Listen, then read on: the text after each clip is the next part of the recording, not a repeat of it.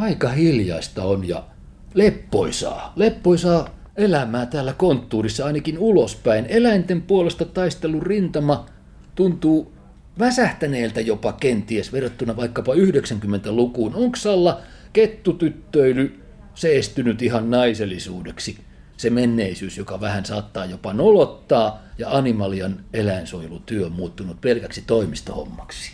Animaliassa työ on aina ollut aika tällaista toimistopainotteista, mutta kyllä silti sitäkin aktiivisempaa, että koko ajan ollaan kyllä tuolla ympäri Suomea ja sekä kaduilla että ministeriöissä että turkistarhoilla, niissä kaikissa tulee käytyä, mutta kyllä se on totta, että Animalia on Animalia on aina ollut tämmöinen sisätyöjärjestö siinä mielessä, että me keskitytään siihen tiedon jakamiseen. Ja laillisuuden linjoilla. Kyllä, ehdottomasti. Näin on menty.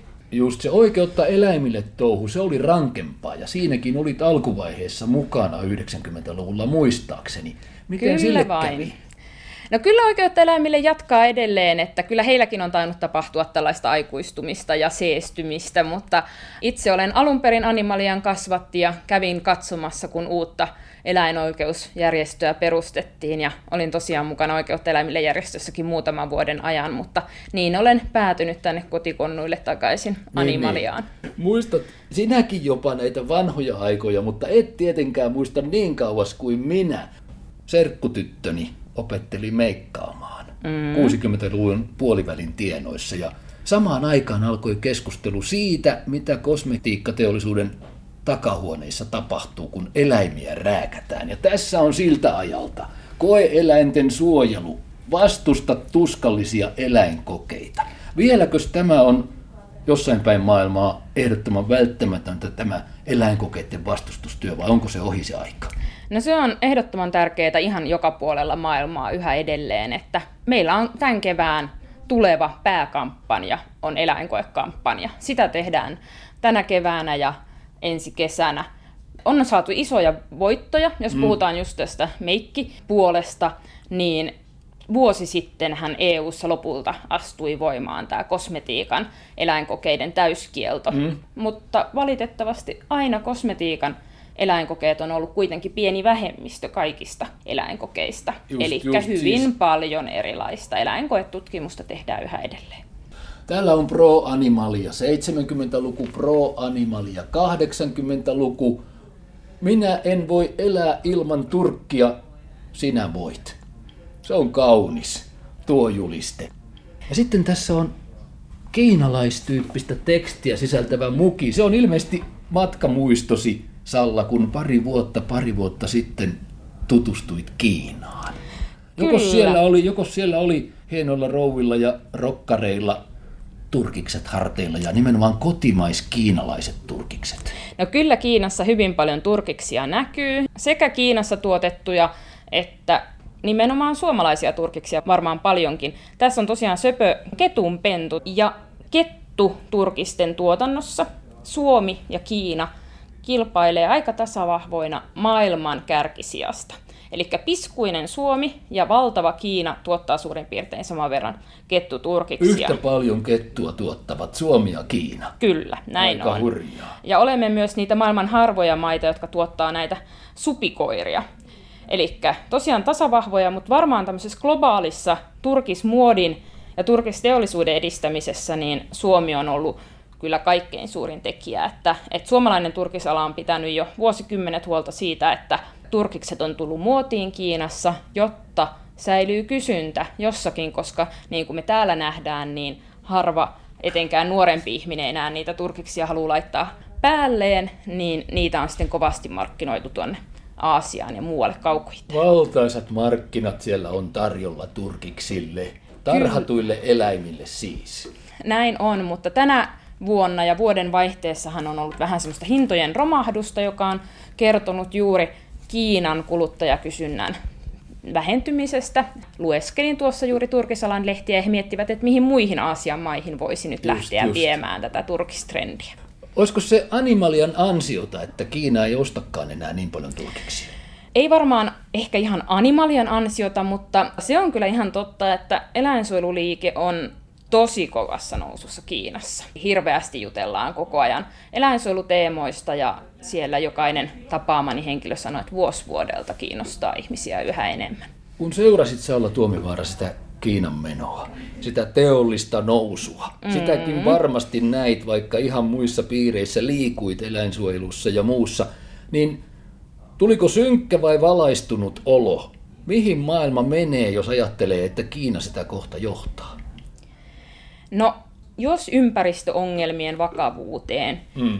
saastumiseen, ilmastonmuutokseen, hiilen käytön seurauksiin ei ole havahtunut ennen kuin menee asumaan Kiinaan, niin varmasti viimeistään siellä havahtuu. Varmasti huomaa, että nyt on tehtävä jotain. Kyllä, ja näin monille käy, mutta itse kun on ollut aika voimakkaasti tällä tavalla ää, ympäristöasioista tietoinen, niin loppujen lopuksi se oma Kiinassa asuminen niin toi toivoa, koska minua kumminkin koko ajan siellä yllätti se, että kuinka vahvasti siellä liikkeet, ympäristöliike, eläinsuojeluliike, kiinnostus ruoan turvallisuuteen on nousussa ja siellä on niin paljon semmoista dynaamisuutta mm, mm. ja muutosta, niin kyllä se muuhun loi kuitenkin myös aika paljon toivoa. Kiinassakin on vaihtoehtoja. Kiinassa, Mihin kehitys lähtee? Kyllä, ja kun voi valita, niin, niin miten halutaan elää. Että he tietää, että heillä on ollut ehkä rajatut mahdollisuudet kaikkeen siihen, mitä esimerkiksi eurooppalaisilla, pohjoisamerikkalaisilla ihmisillä on. Hyvässä ja pahassa se voi tarkoittaa valtavaa lihankulutusta, mutta se voi tarkoittaa myös sitä, että halutaan luomua varmasti mm, mm. turvallisia asioita ja halutaan pitää huolta heikommista. No nyt ollaan Animalian kirjastossa. Siinä on 50-vuotisjuhlalehti kolmen vuoden takaa. Suomen siipikarja ja ties mitä. Siis tehän ajattelette ihan maailmaa aika laajasti, mutta miten se menee, kun teidän moraalinne on kova, mutta olette valinneet tämän laillisuuden ja avoimuuden tien? Tuleeko siinä joskus ristiriitaa? No silloin se ehkä herättää eniten kysymyksiä, kun huomaa, kuinka valtavasti mediahuomiota saa erilaiset laittomat toimintatavat. Ja siis nythän esimerkiksi viime vuosina on siirrytty etupäässä näihin salakuvauksiin, tämä mm. radikaalimpi eläinliike. Mm. Ja totta kai sitä miettii, kun te, on ette, nähnyt. Te Animaliassa ei. ette tee edes niitä. Ei. Et me toimitaan niin tiukasti lain, lain puitteissa, että et se ei ole meille mahdollista, että lähdettäisiin ilman lupaa kuvaamaan. Ja samaan aikaan me sitten ajatellaan, että se on yksi tapa miten ihmisiä on herätelty näihin ongelmiin ja me pyritään olemaan sitten se taho, mikä jakaa vielä enemmän sitä tietoa, vaikuttaa kouluissa niin. ja näin päin pois. Vie sitä vielä monen, useammilla tasoilla sitä tietoa sitten ihmisille. Ja tässä myytte tuotteita. Jäsenelle 20 ja muille 22 maksaa esimerkiksi tuo paita. Siinä joo, mainostetaan, että Rescue Dogs Rock, eli tämmöiset pelastetut ja löytyeläimet ää, rokkaavat, eli vähän halutaan valistaa ihmisiä myös siitä, että niin jos lemmikkieläimen haluaa, niin mieluummin kaltoin kohdeltu kuin ihmisten iloksi tuotettu. Niin, niin, tuotettu ja kasvatettu ja ehkä jo kasvattamisen takia valmiiksi vaivainen. Kyllä, juuri näin. Että ollaan esimerkiksi nyt kun eläinsuolulakia uudistetaan, niin ollaan nostettu esiin sitä, että tämmöiseen haitalliseen eläinjalostukseen, joka tuottaa eläimille vaivoja, niin siihen pitäisi puuttua paljon tiukemmin kuin tänä päivänä tehdään. Täällä on muuten kiva viihtyisä toimisto, miellyttävät tilat, miellyttävät systeemit, lämmintä ja kuivaa ja siinä on alivuokralainen vegaaniliitto.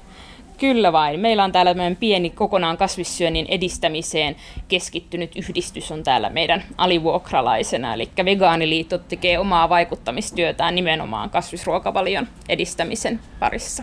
Mitä nyt täytyy Salla tehdä tässä ja nyt suomalaisen maatalouden, sen tehotuotannon kanssa? No kyllä meidän kaikkein tärkein asia olisi se, että me saataisiin sekä Suomessa että muissa länsimaissa niin lihankulutusta laskettua. Että se koskee niin koko meidän globaalia ympäristön tilaa, se koskee ruoan riittävyyttä, se koskee koko maailman ruokatilannetta. Ja silloin kun me tuotetaan tällaiset määrät eläimiä, mitä meidän nykyinen lihankulutus vaatii, niin silloin ne eläimet ei kerta kaikkiaan voi saada elämisen arvoista itseisarvoista elämää. Meidän pitäisi syödä paljon vähemmän lihaa. Se on ratkaisu tosi moneen kysymykseen. Mutta kun eläimiä on aika paljon. Sillä tavalla syötäväksi tarjoutuu eläinkunnan edustajia meille herroille ja rouville eli ihmisille. No se on valtava ongelma, että meillä nykyisin tuotetaan niin, niin poskettoman suuria määriä ja tämmöisiä hyvin geneettisesti samankaltaisia eläinpopulaatioita, eli kyllä se kestävyys löytyisi siitä, että meillä olisi vähän vähemmän tehokkaaksi jalostettuja eläinlajeja, joilla olisi niin paljon tämmöisiä erilaisia jalostusrasitussairauksia, mistä puhutaan. Niin, niin. Ja niitä eläimiä olisi vähemmän, ne olisi monimuotoisempia populaatioita ja niistä voitaisiin oikeasti pitää huolta. Onko siinä puheessa, Salla Tuomivaara, perää, että joskus ennen vanhaan, esimerkiksi 50-luvulla, suomalaisilla pientiloilla oli possuilla ja lehmillä ja kanoilla hyvät olot, mutta kun se touhu ei kannattanut. Näin yksinkertaista kuin se on. No ihan niin yksinkertaista se ei ole, että varmaan monilta elinolosuhteilta niin olot on voinut olla paremmat, ne eläimet on päässyt kesällä ulkoilemaan, ja näin päin pois, mutta kyllähän silloin on myös useasti ihan ihmisten köyhyydestä johtuen ja osin tietämättömyydestä johtuen on ollut puutteita sairaanhoidossa, on ollut puutteita ravinnossa. Eläimet on voinut olla tosi nääntyneitä silloin sen pitkän talven lopussa mm. ja sen talven aikana ei ole välttämättä eläimet päässyt taas jalottelemaan juuri lainkaan. Mutta kyllähän se fakta on myös se, että tämän päivän eläinten kohtelun ongelmat johtuu pitkälti siitä, että me yritetään kilpailla hinnalla ihan mm. kovimpien tuottajamaiden kanssa ja se tarkoittaa sitä, että tilojen on oltava tosi suuria, eläinten on kasvettava nopeasti siihen teurasikään ja niitä on valtavat määrät yhdessä yksikössä. Niin just siellä muuten näkyy Animalian kotieläin, koira, joka on tuontitavaraa ja kuulemma polvi leikattu juuri, eikä edes tähystyksenä. Mistä se on kotoisin? Hän on ö, romanialainen koira. Meillä on tämmöinen kaikkia ö, lajeja mukavasti kohteleva työpaikka. Meillä nämä meidän ihmistyöntekijät saa tarpeen tullen ottaa mukaan myös muunlajisia työtovereita, etenkin jos heillä on jotain tällaista vaivaa, kaipaavat niin huoltamista, niin ovat sitten täällä työpaikalla mukana ja muistuttavat meitä siitä, että minkälaista, minkälaisia tarpeita niillä eläimillä oikeasti on.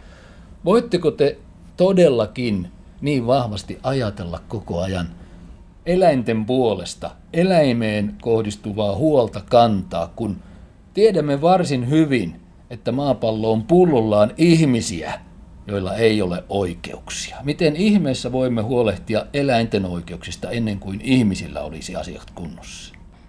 Meillä ihmisillä taitaa valitettavasti olla sellaisia tapoja, että koskaan kaikkien ihmisten asiat ei tule olemaan kunnossa ja monet ongelmat liittyy mun mielestä samantyyppisiin rakenteisiin, joissa ajatellaan, että toisia ja heikompia voi hyväksi käyttää esimerkiksi taloudellisen hyödyn takia. Ja itse näen, että sen tyyppinen niin kuin myötätunnon ja yksilöarvon korostaminen, niin ne vie ihan samaan aikaan eteenpäin sekä ihmis- että eläinoikeuksia. No niin, siinä sitä. Ethän sinä olla yhtään ole mikään eläinsuojelun lausuntoautomaatti. no, tulee niitä lausuntojakin ja ihmis, sitten ihmis, tarvittaessa, mutta kyllä se empatia pitää muistaa aina, kun mietitään sekä ihmisiä että niitä muita eläinlajeja. Sanon nyt, toiminnanjohtaja Tuomivaara, animalian näkökulmasta välittömät, tärkeät maailmanparannustoimet viimeisillä minuuteilla tässä Arvassalo ryssä tänään. Eläimiä pitäisi tuottaa huomattavasti nykyistä vähemmän sekä ruuaksi että lemmikeiksi.